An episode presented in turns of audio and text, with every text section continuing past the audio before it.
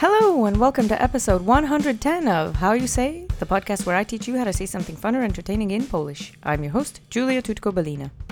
So today's phrase has to do with hair, so let's get started. Today's phrase is Nie bierz mnie pod włos, which literally translates to not take me under hair. The elegant translation is don't take me under the hair. the English equivalent is I'm not buying what you're selling. That's the closest English equivalent. Basically, this phrase is a great way to tell somebody that you are not falling for any of their tricks. It could be said in jest or in sincere irritation. it's up to you. But at least I thought I'd put this one in your back pocket so you could defend yourself against anybody tricky who might also be speaking Polish.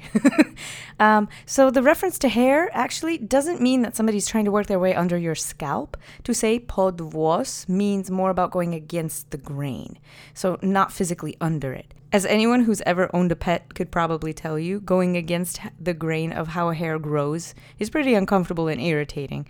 And it's similar to the feeling that you might get when you know that somebody is trying to pull a fast one on you and you're just not having it. That's basically the essence of this phrase. So let's go over the words together. The first word is nie. We've seen this before. It means no or not. It negates whatever comes after it. Let's say it together three times. Nie, nie, nie. Perfect. The next word is bierz. It means take. It's an imperative. You are saying you take. You, singular person that I'm talking to, take. You're commanding them. There's an RZ letter combination which sounds like j, but when it's sped up in speech, in natural speech, it comes out sounding like sh, which I know you didn't get away with it. We have to use the duck face.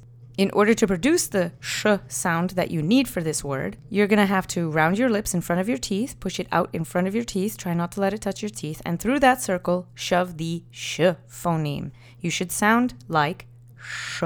Let's say bierz together three times.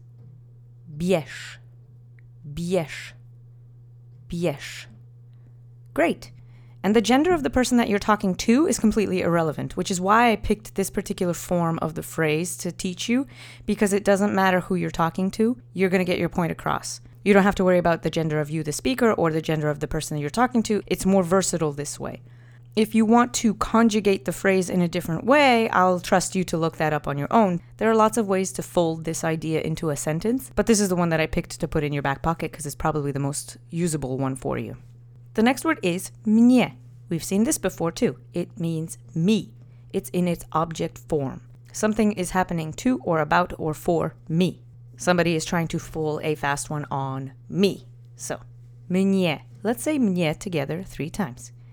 Mnie. Mnie. Mnie. Great. The next word is pod. We've seen this one too. It means under. It's a preposition. Let's say pod together three times pod, pod, pod. Great. And the last word is włos. It means hair. It's a singular object form of the word. Because it follows a preposition, it has to be in its object form. So let's say włos together three times. Włos. Włos. Włos. Perfect. Now let's string this entire phrase together. I'm going to go slowly. Repeat after me three times. Nie bierz mnie pod włos. Nie bierz mnie pod włos.